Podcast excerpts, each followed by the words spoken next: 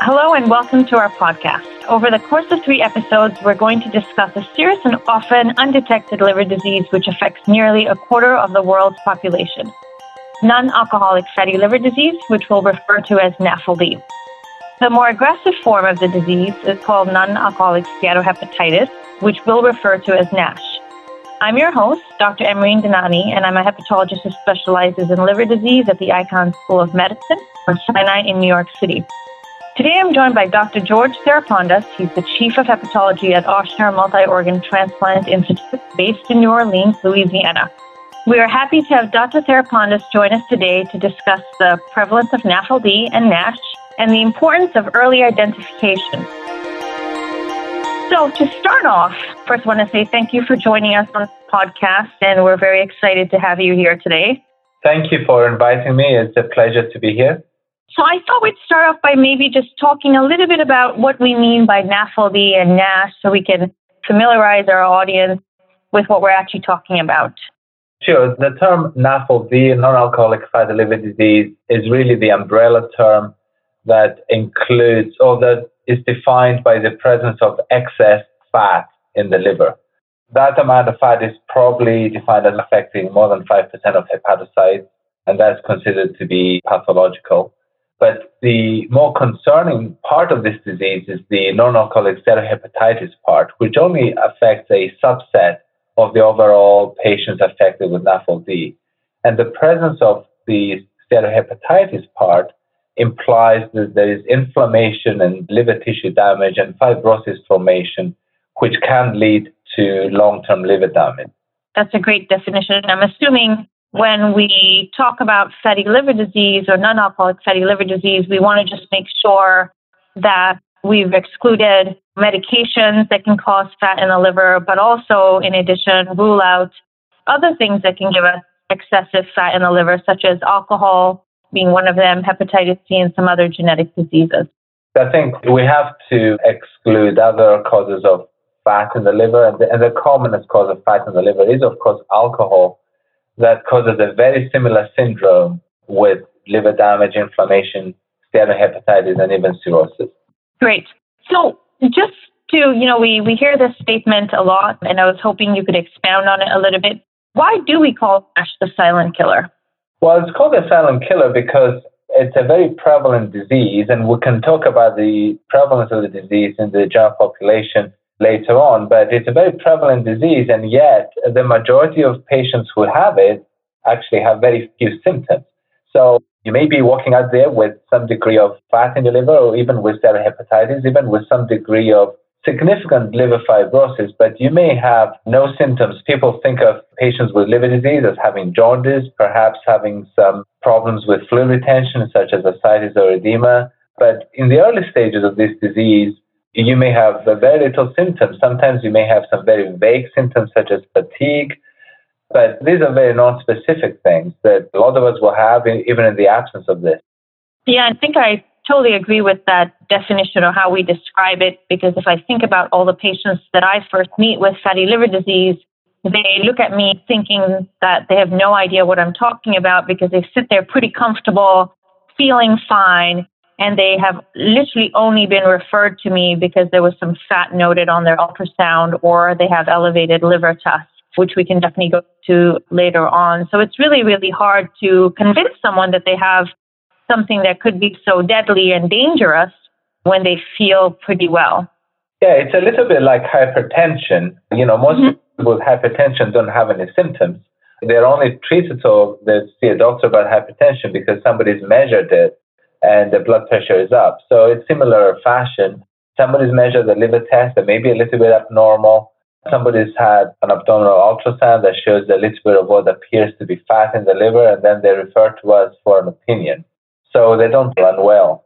Right. No, I agree with you. Just to get a sense of the burden of disease or what we're really talking about in terms of population or possible population that could be affected. You know, I did mention that it affects about 25% of the global population.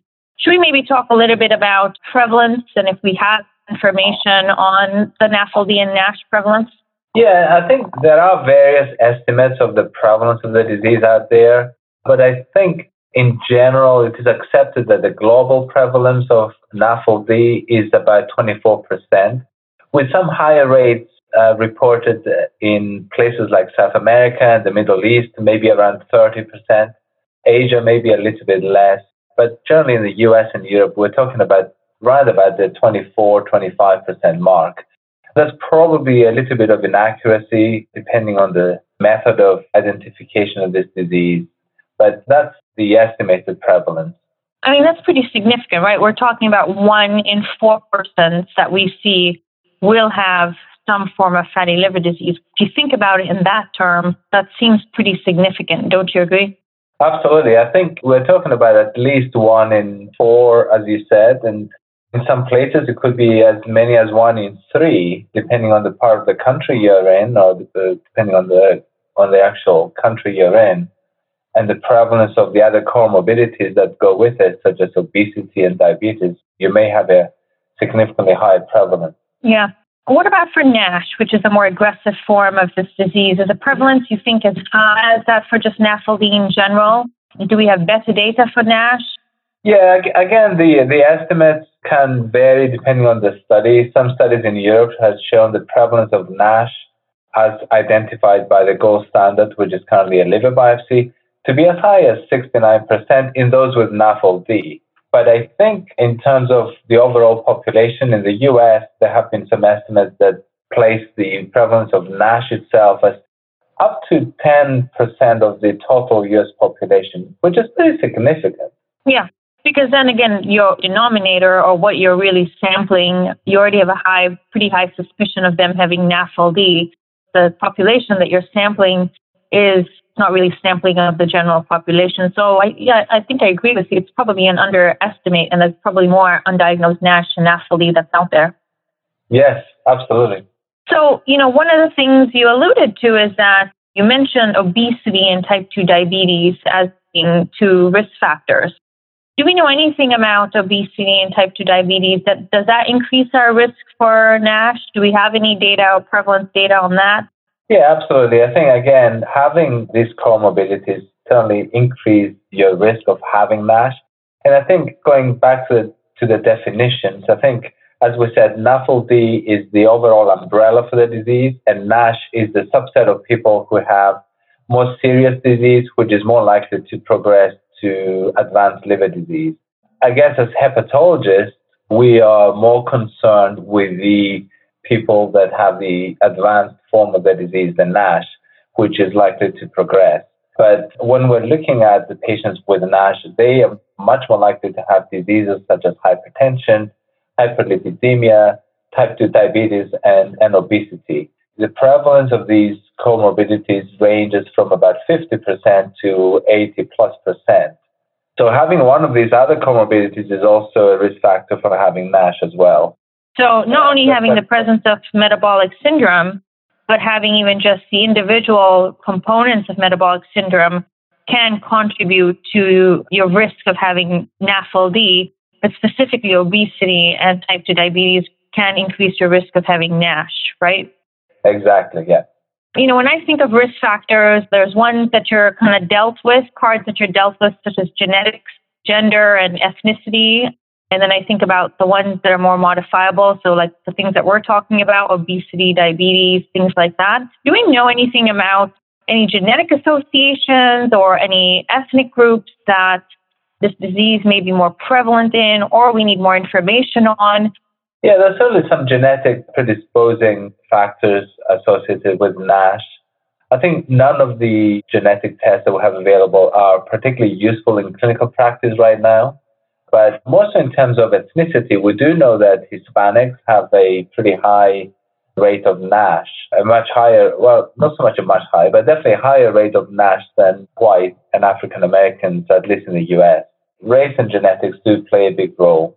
If I understand this correctly, in Hispanic, there might be an increased uh, risk of you having certain gene factors that accelerates or increases your risk of having NASH and fibrosis and there's even some suggestion that some of these genes that have been identified could also increase your risk of hepatocellular carcinoma. But like you said, these, these aren't things that we see currently in clinical practice. But I think with the evolving precision medicine and personalized medicine, this might be something that we'll be seeing down the road. Yeah, and I think you're raising another issue that ultimately a lot of these patients will progress to advanced liver disease. The accumulation of fibrosis will lead to cirrhosis, and some of these patients will develop decompensated liver disease, but some of them will develop another silent killer, which is hepatocellular carcinoma. And yeah. given the fact that although the individual risk for somebody developing this if you have NAFLD or even NASH is relatively low, given that we're seeing such a huge prevalence of this disease in the population, I think the actual numbers of people who will develop this condition in the future is going to be likely huge. Yeah, and especially we also know about hepatocellular carcinoma associated with disease. You know, we typically associate liver cancer or hepatocellular carcinoma with people having cirrhosis. There is some really scary and daunting evidence out there that you don't have to have cirrhosis in people with NAFLD to develop liver cancer. It's not the majority of patients, but you know, it comes, you know, we start asking questions as how do we really risk stratify these patients and when do we start looking for liver cancer, which is a whole nother aspect of this disease and the burden we are going to see in the future, which, which can be very scary, not just as clinicians to take care of these patients, but also for what it means for transplantation over the next 10, 20 years. Yes, absolutely. There are some studies out there showing a very significant prevalence of HCC in non-cirrhotic NASH, which is very concerning. Right. So putting this all together, we're saying that non-alcoholic fatty liver disease and NASH specifically is a growing problem, not just globally, but also in the United States and other Western countries as well. Is also going to be one of the things that we're going to have to deal with when it comes to transplantation and also liver cancer. And we also know that we have these associated metabolic comorbidities that increase your risk for having NASH. So I guess the next question is why is it so important that we identify this patient population early? And why do we have such a hard time recognizing this? These are my thoughts on this. I think obviously as hepatologists, we're very interested in identifying people who are likely to progress to advanced liver disease and liver failure and HCC. However, identifying these people also identifies that they are at risk from the other complications of the metabolic syndrome, such as the cardiac risk and the type 2 diabetes complications. So, on one aspect, we are hoping that our other colleagues will be able to manage these comorbidities more aggressively, perhaps, and reduce the cardiovascular risk that, that is associated with such patients. But I think we're having a lot of problems persuading our primary care colleagues and our endocrinologists of the importance of the liver manifestations of the metabolic syndrome because they are not as aware of the implications of NASH when it comes to what it really causes in terms of liver morbidity and mortality. I think mm-hmm. we need to increase our education efforts with our colleagues in primary care and endocrinology and perhaps bariatric medicine. Uh, we just need to increase their awareness of this. There's also a little bit of being a little bit pessimistic about their ability to intervene earlier mm-hmm. in the course of this disease. And I'm not going to enter into modalities of treatment, but I, I think the perceived lack of available treatments feeds into that negative perception. Right. Yeah, I see. You know, that's something that we're definitely going to be discussing later on in these podcast series a little bit about treatments. And even though there aren't any pharmacological therapies just yet, but there are still lots of things do to intervene in this patient population. Thank you for that. You mentioned a couple of things in terms of barriers to patient identification. So I think one of the big ones, like you mentioned, is convincing or putting NAFLD on the radar of our diabetologists, for instance, or even our primary care physicians, but other specialists like our cardiovascular disease and also our bariatric surgeons. What I find very interesting also is that, you know, we have really great society guidelines, uh, American Association of the Study of Liver Disease, that actually do not explicitly recommend screening the general population of non-alcoholic fatty liver disease. But also, our guidelines don't specifically tell us that we should be screening type 2 diabetics and the obese population either. So, besides society guidelines not mentioning that, also, we don't have a buy in from some of our colleagues, do you think there are any other barriers to patient identification that we haven't discussed? Well, I think patient hesitancy in coming forward for further testing. I mean, the majority of patients who do not show up in my clinic, I mean, most patients, when they get referred to a liver specialist, do show up.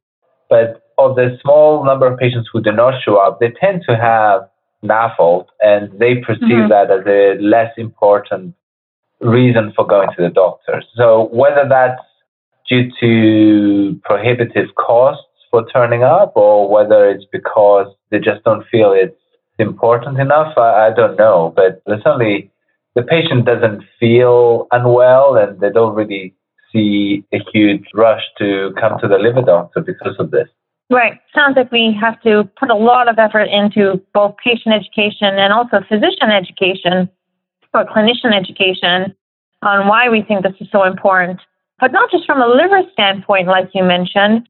You know, one of the biggest things that really affects morbidity and mortality in this patient population, especially in those that do not have advanced fibrosis, which, to be completely honest, is a huge bulk of this population, is cardiovascular mortality and type 2 diabetes related mortality, but also non liver related malignancies, which we didn't really talk about uh, because we know there's direct correlation between having obesity and non liver related cancer. So putting those type of things on the radar of our colleagues becomes so much more important.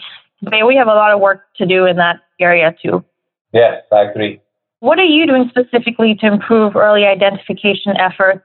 And do you have any advice for other people in terms of what can we do to get the message out there in terms of increased awareness of NAFLD and what this means? As a group, they have told us over here, we, we've gone out to various primary care physicians in the area. We've given some very brief lectures to educate them on the disease that we call NAFLD.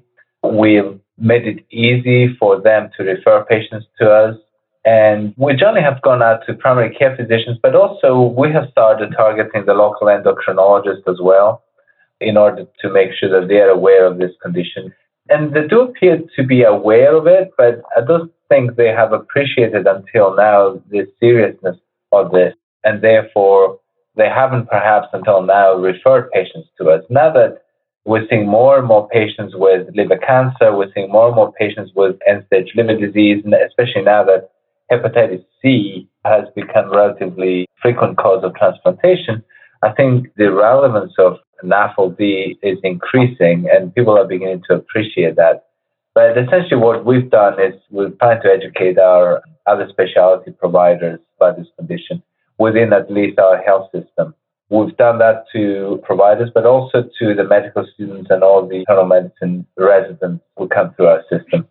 Those all sound like great initiatives that you're taking, but you know, it's a lot of work for one person. And I think us as a hepatology or subspecialist community, you really need to start getting the message out there and really start to interact with our colleagues who are literally taking care of the bulk of this disease and start creating awareness and working with them collaboratively with them in terms of how can we focus on some of the other comorbidities to prevent progression of disease and complications that people like you and I would end up seeing. Do you have any final thoughts before we wrap up? I think it's a condition that affects a large proportion of the population. So there is a lot of interest out there once you, you start going out there to try and spread the word. I think increasingly, even when I'm talking about something that is vaguely related to fatty liver, you know, there's there's always some members in the audience who, for personal reasons, will ask me questions about fatty liver disease. So I think it's becoming easier to spread the word, and I think people are becoming more aware of it. But I still think there is a lot of work to be done out there to spur these people on to screen their patients and perhaps send us more for staging. Right. And then I think the other part of this, of course, also is empowering them with the information in terms of who is it that you worry about a lot and who is it that you don't worry about so much, which are the high risk populations, such as those with type 2 diabetes and obesity, that probably need to be seen by a specialist for some form of scarring or fibrosis assessment. We're really empowering our colleagues with some tools or pathways to follow, you know, in terms of how to manage or risk stratify this patient population, I think would also be very, very important, but also raise the comfort level to be able to take care of this population. Yeah, we agree. Thank you, Dr. Sarah Therapondos, for your time today and really sharing your thoughts and insight into this disease. We really, really appreciate this. As a reminder, this is one of our three part podcast series to increase education and awareness around NAFLD and NASH. Please join us next time to discuss non invasive testing and diagnostics for NAFLD and NASH. This is a podcast series that was developed by NASHNet, which is a global center of excellence really dedicated to improve NASH care delivery. Thank you again, and please tune in next time. Thank you.